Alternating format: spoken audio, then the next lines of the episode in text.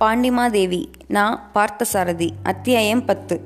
இந்த கதையின் ஆரம்பத்தில் கன்னியாகுமரி கடற்கரையில் சந்தித்த பயங்கரமான ஒற்றர்களை பற்றி தெரிந்து கொள்ள வேண்டுமென்ற ஆவல் நேயர்களுக்கு இருக்கும் அல்லவா அந்த ஒற்றர்கள் வந்த நோக்கம் அனுப்பப்பட்ட விதம் இவை பற்றி இதற்குள்ளேயே ஒரு மாதிரி அனுமானித்து கொள்ள முடிந்தால் இங்கே அதை பற்றி சற்று விரிவாக தெரிந்து கொள்ள வேண்டியது அவசியம்தான். மன்னாதி மன்னரும் தென்திசை பேரரசருமாகிய பராந்தக பாண்டியர் காலமான பின் வடதிசை மன்னர் பாண்டிய நாட்டின் மேல் படையெடுத்ததும் குமார பாண்டியனாகிய ராஜசிம்மன் ஈழத்தீவுக்கு ஓடிப்போனதும் வடபாண்டி நாடு எதிரிகளின் வசப்பட்டதும் ஏற்கனவே நேயர்கள் அறிந்து கொண்ட நிகழ்ச்சிகள். வடதிசை வே வேந்தர்களின் ஆசை வடபாண்டி நாட்டை வென்றதோடு அடங்கிவிடவில்லை. அவர்கள் தென்பாண்டி நாட்டையும் கைப்பற்ற விரும்பினார்கள். முக்கியமாக அந்த விருப்பத்துக்கு மூன்று காரணங்கள் இருந்தன. முதல் காரணம் பராந்தகனின் கோப்பெருந்தேவி உயிருடன் தப்பிச் சென்று தென்பாண்டி நாட்டு மகாமண்டலேஸ்வரின் பாதுகாப்பில் வாழ்கிறாள் என்று அவர்கள் தெரிந்து கொண்டது. அவள் உயிருடன் இருக்கிறவரை என்றாவது எப்படியாவது தன் புதல்வன் ராஜசிம்மனை தேடிக்கொண்டு வந்து மீண்டும் பாண்டியர் ஆட்சியை நிலைநிறுத்துவதற்கு அவள் முயன்று விடுவாளோ என்ற பயம் அவர்களுக்கு இருந்தது. இடையாற்று மங்கலம் நம்பியும் தென்புறத்தாய் நாட்டு பெரும்படையும் வானவன் மாதேவியோடு ஒத்துழைத்து அப்படி செய்ய முற்படுவதற்குள் சில சதித்திட்டங்களின் மூலம் தங்களுடைய ஆசையை முடித்துக்கொள்ள திட்டமிட்டனர். வடதிசை மும்மன்னர்கள் அதற்காக சோழ சோ கோப்பென் கோப்பஞ்சேரி பராந்தகனும் கொடும்பலூர் மன்னனும் ஆர் அரசூசுருடையாருடைய உறையூர் கோட்டையில் ஒரு ரகசிய மந்திராலோசனை கூட்டம் நடத்தினார்கள். வடதிசை மும்மன்னர்களும் தங்களுடைய முக்கியமான இராஜாங்க அதிகாரியோடு உறையூருக்கு வந்திருந்தனர். சோழ கோப்பரகேசரி பராந்தகனின் உறையூர் அரண்மனையில் மந்திராலோசனை சபையில் கூட்டம் கூடியது. அழகும் இளமையும் வீரமும் ஒன்றோடொன்று போற்றி போட்டிக்கொண்டு ஒன்றுபட்ட உருவம் போல் சோழனும் பிடாரி மயிரோடு கூடிய சிங்கத்தை போன்ற கம்பீரமான தோற்றத்தையுடைய அரசூருடையானும் காண்பவர்களை பயமுறுத்தும் வளமான அடர்ந்த மீசியம் நெருப்பு வட்டங்களைப் போல் சுழலும் கண்களும் யானை போல் பருத்த தோற்றமுடைய கொடும்பலூர் மன்னனும் அருகருகே மூன்று சிம்மாசனங்களில் வீற்றிருந்தனர். திருமந்திர ஓலை நாயகர்களும் அமைச்சர் பிரதானிகளும் சுற்றிலும் இட இடப்பட்டிருந்த மற்ற ஆசனங்களில் அமர்ந்திருந்தனர். இந்த மந்திரோனசு கூட்டம் வடப்பால் நாட்டு பெருமன்னர்களாகிய நமக்குள் ஒரு அவசியமான தீர்மானத்தை ஏற்படுத்தி முடிவு செய்வது கொள்வதற்காக கூட்டப்பட்டிருக்கிறது. நாம் மூவரும் நம்முடைய படைகளுமாக சேர்ந்து சமீபத்தில் பாண்டிய நாட்டின் வடபகுதியை வெற்றி கொண்டோம். சிறு பிள்ளைகளாகிய பாண்டிய இளவரசன் ராஜசிம்மன் நமக்கு அஞ்சி கடல் கடந்து நாட்டு கோடி விட்டான் அவனை பற்றி நமக்கு கவலை இல்லை. ஆனால் காலஞ்சென்ற மகா பராந்தக பாண்டியனின் கோப்பெருந்தேவியும் ராஜசிம்மனின் தாயுமான வானவன் மாதேவி தென்பாண்டி நாட்டில் போய் வலிமை மிக்க ஆதரவுகளோடு வாழ்ந்து வருகிறாள். அதனால் நமக்கு ஓரளவு நிம்மதி குறைவு ஏற்பட்டிருக்கிறது என்பதை நாம் மூவரும் நன்கு உணர்வோம். நண்பர்களே தென்பாண்டி நாட்டையும் அங்கே மகாராணி வானவன் மாதேவிக்கு கிடைத்திருக்கும் பலமான ஆதரவையும் சாதாரணமாக மதிப்பிட்டுவிட்டு நாம் பேச பேசாமல் இருந்துவிட முடியாது. அமர பதவி அடைந்துவிட்ட பராந்தகனின் வீரம் உங்களுக்கு தெரியாததன்று. அந்த வழிமுறையில் இரண்டு குழந்தைகள் எஞ்சியிருக்கின்றன.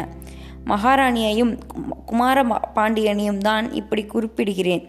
மதிநுட்பமும் அதிவாற்றலும் உடையவரான தென்பாண்டி நாட்டு மகாமண்டலேஸ்வரின் சிந்தனையும் நாஞ்சில் நேற்று பெரும்படை தளபதியான வல்லவதேவனின் வீரமும் ஒன்று சேர்ந்தால் பின்பு நம்மையே கதிகலந்து செய்து விடுவார்கள். பேசும்போது அரசானுடைய கண்களில் உறுதியான ஒளி மின்னியது. குரலில் அழுத்தம் துணித்தது அன்புக்குரிய சோழவேந்தரோ அரசுடைய சென்னி பேரரசே நீங்கள் இருவரும் கூறியவற்றை அப்படியே ஏற்றுக்கொள்கிறேன். நீண்ட நேரம் பேசிக்கொண்டே கழிப்பதால் என்ன பயன்? செயலை நிறைவேற்ற வேண்டும். அதற்கு உடனடியாக ஒளி வழி சொல்லுங்கள். இப்படி கூறியவன் கொடும்பலூர் மன்னன் அப்பப்பா அவன் தோற்றத்தைப் போலவே குரலும் கடுமையாகத்தான் இருந்தது. இடி முழக்கத்தைப் போல் கையை தூக்கி ஆட்டி உணர்ச்சிகரமாக பேசினான் அவன். அந்த சுருக்கமான பேச்சிலும் முகபாவத்திலுமே இவன் அதிகம் பேசுவதை விரும்பாத காரிய புலி எழுந்து தெரிந்து கொள்ள முடிந்தது. முன்பு செய்தது போலவே நாம் மூவரும் ஒன்று சேர்ந்து நாஞ்சில் நாட்டின் மேல் படையெடுத்து விடலாம் என்றான் அரசு உடையான். மற்ற இருவரும் அதற்கு இணங்கவில்லை. இப்போதான் ஒரு பெரிய போரில் ஈடுபட்டு அழுத்து போன படைகளை மறுபடியும் உடனடியாக துன்புறுத்த முடியாது. போரை தவிர வேறு தந்திரமான வழிகள் எவையேனும் இருந்தால் பார்க்கலாம் என்று கோப்பரங்கேசரியும் கொடும்பலூரானும் ஒரு முகமாக மறுத்துவிட்டனர். அங்கிருந்த மூவரின் அமைச்சர் பிரதானிகளும் போர் யோசனையை அவ்வளவாக வரவேற்கவில்லை. நான் ஒரு வழி சொல்கிறேன் ஆனால் அது கடுமையான வழி. பயங்கரமும் ரகசியமுமாக இருக்க வேண்டியதாகும் அது என்று சொல்லியவாறே சுற்றிலும் இருந்தவர்களை பார்த்து மேலே சொல்ல த சொல்வதற்கு தயங்கினான் கொடும்பலூர் மன்னன். அவனுடைய தயக்கம் நிறைந்த அந்த பார்வையின் அந்த அர்த்தத்தை அரசூருடையானும் சோழகேசரியும் புரிந்து கொண்டு விட்டனர். உடனே சோழன் கோப்பரகேசரி அங்கிருந்த மற்றவர்களுக்கு கையை அசைத்தான். அவர்கள் மௌனமாக எழுந்து மந்திரோலசை மண்டபத்துக்கு வெளியே சென்றார்கள். மண்டபத்துக்குள் அரசர்கள் மூவரும் தனியே விடப்பட்டனர். பரகேசரியும் அரசூருடையானும் கொடும்புலூர் மன்னனின் பக்கத்தில் நெருங்கி வந்து உட்கார்ந்தனர்.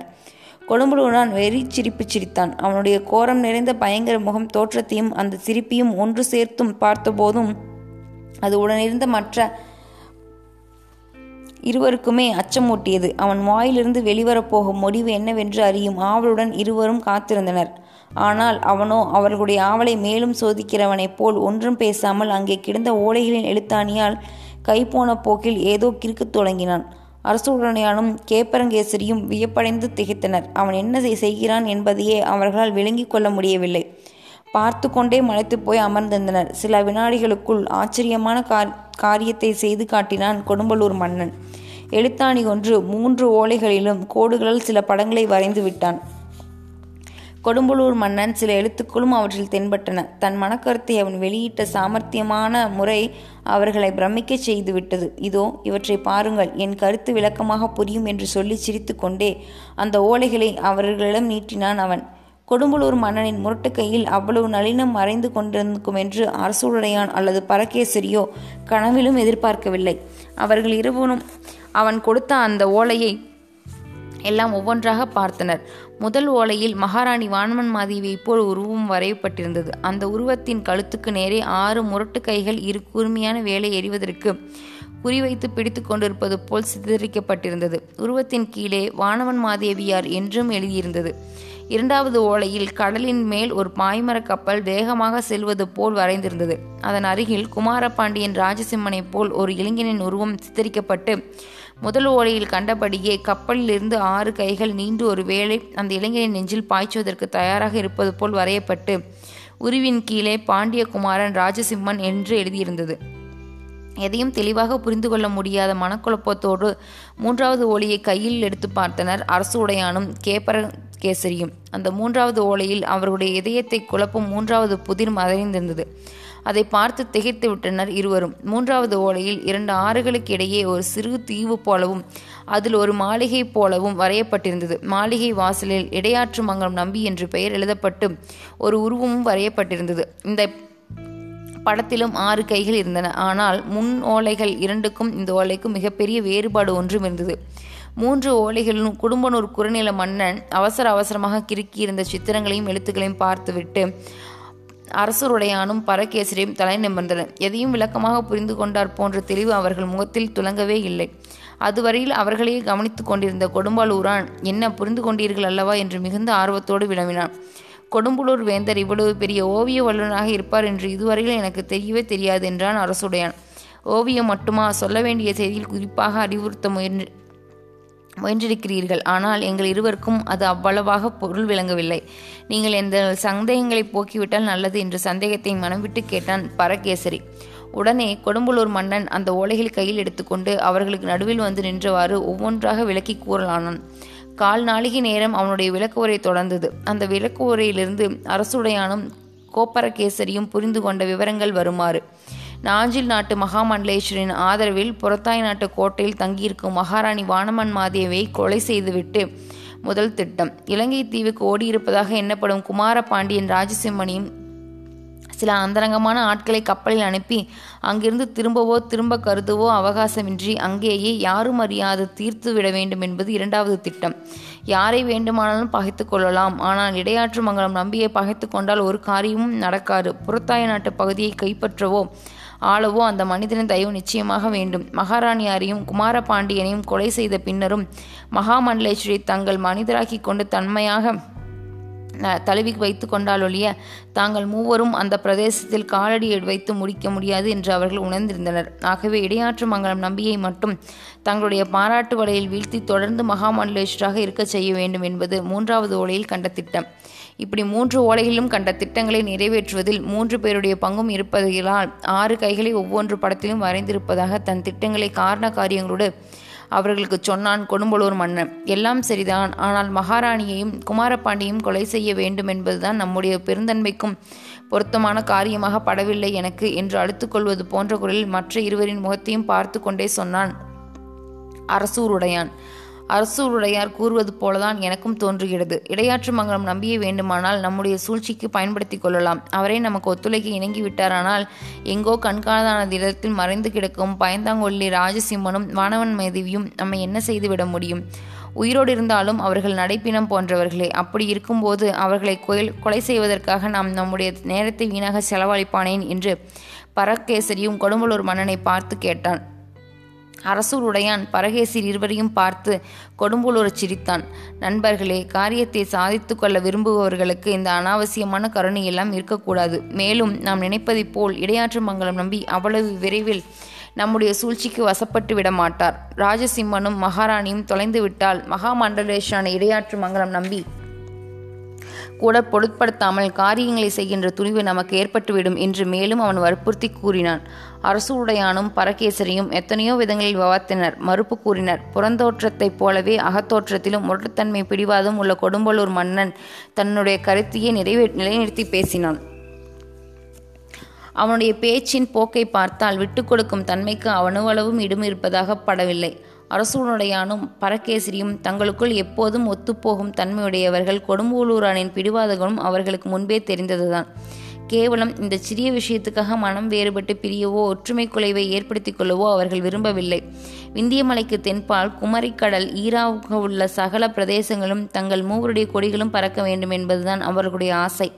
அந்த மாபெரும் ஆசையை எந்த வழியில் பூர்த்தி செய்து கொள்ள வேண்டுமானாலும் அவர்கள் அதுக்கு சித்தமாகத்தான் இருக்கிறார்கள். என்ன சொல்கிறீர்கள்? இந்த ஏற்பாட்டுக்கு நீங்கள் ஒத்து வந்தால்தான் நான் உங்களோடு சேர்ந்தவன். இல்லையானால் என்னுடைய வழியை நான் தனியே வகுத்து கொண்டு போக வேண்டியதான் என்றான் கொடும்பலூர் மன்னன். அரசருடையானும் பரகேசரியும் ஒருவர் முகத்தை ஒருவர் பார்த்து கொண்டு பேசாமல் இருந்தனர். சிறிது நேரம் நீங்கள் கற்சிலைகளைப் போல் வாய் திறவாமல் இப்படி மௌனமாக உட்கார்ந்திருப்பதற்காகவா நான் சிரமப்பட்டு இந்த ஓலையை எழுதினேன்? எனக்கு வேண்டும். உங்கள் கைகளை தட்டி புடைத்து மீசை துடிதுடிக்க ஆத்திரத்தோடு இறைந்து கத்தினான் முன்கோபியான கொடும்பலூர் மன்னன். கொடும்பலூர் மன்னரே கவலைப்படாதீர்கள். எதற்காக ஆத்திரமடைகிறீர்கள்? உங்களுடைய யோசனையை எதற்காக வேணும் எப்பொழுதேனும் நாங்கள் மறுத்திருக்கிறோமா? உங்கள் திட்டப்படியே செய்வோம் என்று பரகேசரி கூறிய பின்பும் தான் கொடும்பாளூரின் முகத்தில் தோன்றிய கடுகடுப்பும் ஆத்திரமும் மறைந்தன. மிகவும் நல்லது. உங்கள் திட்டப்படியே யாவும் நடைபெறட்டும். நானும் பரகேசரியும் மனப்பூர்வமாக ஒத்துழைக்கிறோம். இப்போது மேலே செய்ய வேண்டிய காரியத்தை சொல்லுங்கள். குமாரிய பா குமாரபாண்டியனையும் வானவன் மாதேவியும் ஒழிப்பதற்கு என்ன செய்யப் போகிறீர்கள்? அரசுடையானின் இந்த கேள்வி சற்று தனித்திருந்த கொடும்பலூர் மன்னன் கோபத்தை உடனே மீண்டும் கிளம்பி விட்டுவிடும் போலிருந்தது. என்ன செய்ய போகிறீர்கள் என்று என்னை மட்டும் பார்த்து கேட்கிறீர்களே யோசனையை நான் சொல்லிவிட்டேன். இனிமேல் செய்ய வேண்டியதை மூன்று பேர்களுமாக சேர்ந்துதான் செய்ய வேண்டும். அரசுடையர் என்னை மட்டும் நீங்கள் நீங்கள் என்று சுட்டிக்காட்டி பேசுவதில் பயனில்லை என்று சீறி விழுவது போல் எரிந்தான் கொடும்பலூர் மன்னன். அதன் பின் பின்னர் அவனை சுயநினைவுக்கு கொண்டு வந்து பேசி முடிப்பதற்குள் ஒரு மத யானையை அடக்குவதற்கு பட வேண்டிய அவ்வளவு சிரமங்களையும் அனுபவித்துவிட்டனர் சோழனும் பலகேசரியும் ஆர்சூருடையானும். உறையூரில் மந்திரோலனேசு கூட்டம் நடந்த மறுதினம் மாலை நாகைப்பட்டினத்து கடல் துறையில் ஒரு காட்சியை காண்கிறோம். கரையில் ஒரு பெரிய பாய்மர கப்பல் ஈழ நாட்டுக்கு புறப்படுவதற்கு தயாராக நிற்கிறது. பாய்மரத்தின் கூம்பில் கப்பலுக்கே அழகு செய்வது போல புலி பனை ஆகிய சின்னங்கள் ஒன்றாக பொறிக்கப்பட்ட கொடி ஒன்று காற்றிலே பறந்து கொண்டிருக்கிறது. கரையில் கொடியிலே கண்ட அந்த சின்னங்களும் கூறிய மாபெரும் வேந்தர்கள் நின்று கொண்டிருக்கிறார்கள். ஆம் நாம் முறையூர் அரண்மனையில் சந்தித்த அந்த மூவரும் தான். அவர்களுக்கு எதிரே சிவப்பு தலைப்பாகி அணிந்த ஆறு வீரர்கள் அடக்க ஒடுக்கமாக நின்று கொண்டிருந்தனர். கொடும்பலூர் மன்னன் அந்த வீரர்களிடம் உபதேசம் செய்வது போல கைகளை ஆட்டியும் கண்களை சுழற்றியும் புருவத்தை வளைத்தும் ஏதோ சொல்லிக் கொண்டிருந்தான். அவன் அப்படி என்னதான் முக்கியமான செய்தி அவர்களுக்கு கூறிக்கொண்டிருக்கின்றான் அருகில் நெருங்கிச் சென்று நாமும் தான் அந்த செய்தியை கேட்டு தெரிந்து கொள்வோமே. அடே நீங்கள் மூவரும் பரம ஜாக்கிரதையாக இந்த காரியத்தை முடித்துவிட்டு திரும்பி வர வேண்டும். முத்தரையா இரும்பொறை செம்பியா. நீங்கள் ஏறி செல்லுகிற இந்த பாய்மர கப்பல் நேராக மேல் கரை கோடியிலுள்ள விளிங்கம் துறைமுகத்தில் கொண்டு போய் உங்கள் மூவரையும் இறக்கிவிட்டுவிட்டு அப்புறம்தான் ஈழத்துக்கு போகும். உங்களோடு வருகின்ற மற்ற மூவரும் கப்பலோடு அப்படியே ஈழ நாட்டுக்கு சென்று விடுவார்கள். உங்களைப் போலவே அவர்கள் ஈழத்தில் போய் ஒரு செயலை முடித்துக்கொண்டு வெற்றிகரமாக திரும்ப வேண்டும். எக்காரணத்தை கொண்டும் உங்கள் செயலை முடிப்பதற்கு முன் நான் கொடுத்த ஓலையை இடையாற்று மங்கலம் நம்பியிடம் சேர்த்து விடக்கூடாது என்று எச்சரித்தான் கொடும்பலூர் மன்னன். அந்த வீரர்கள் அவன் கூறியவற்றை கவனமாக கேட்டுக்கொண்டு மரியாதை செலுத்துகிற பாவனையில் தலை வணங்கினர். அப்போது அந்த பாய்மர கப்பலை செலுத்தும் ஆளுமி வந்து கும்பிட்டான். பிரபு கடலில் காற்று அதிகமாக இருக்கும்போதே புறப்பட வேண்டும். இல்லையானால் எத்தனை பாய்களை விரித்தாலும் பயனில்லை. நேரம் ஆகிறது. இவர்களை ஏற்றிக்கொண்டு புறப்படுகிறேன். எங்களுக்கு விடை கொடுங்கள் என்று கொடும்பலூர் மன்னனிடம் பணிவான குரலில் அவன் வேண்டிக் கொண்டான். சற்று தள்ளி தங்களுக்குள் ஏதோ பேசியவாறு நின்று கொண்டிருந்த அரசூருடையானும் சோழன் பரகேசரியும் நெருங்கி வந்தனர். கிங்கரங்களைப் போல் தோற்றமளித்த அந்த ஆறு வீரர்களும் பாய்மர கப்பலின் முதல் தளத்தில் ஏறி நின்று கொண்டனர். கரையில் நின்று தங்களே பார்த்து கொண்டிருந்த அரசர்கள் மூவரையும் கடைசி முறையாக வணங்கினர். அதே சமயத்தில் தேர்வடம் போல் இழுத்து கட்டியிருந்த நங்கூர் கயிற்று அவிழ்க்கப்பட்டது. சிகரத்தில் அடி அசைந்தாடும் கொடியுடனே மிகவும் பெரிய வெண்ணிற பறவை ஒன்று தண்ணீர் பரப்பை ஒட்டினாற் போல சிறகுகளை அடித்துக்கொண்டு பறப்பது போல் கப்பல் கடலுக்குள் நகர்ந்தது. நண்பர்களே இன்னும் பதினைந்தே தினங்கள் தான். நம்முடைய மனோரதம் நிறைவேறிவிடும் என்று கொடும்பலூர் மன்னன் அரசு உடையானையும் பரகேசரியும் பார்த்து கூறினான்.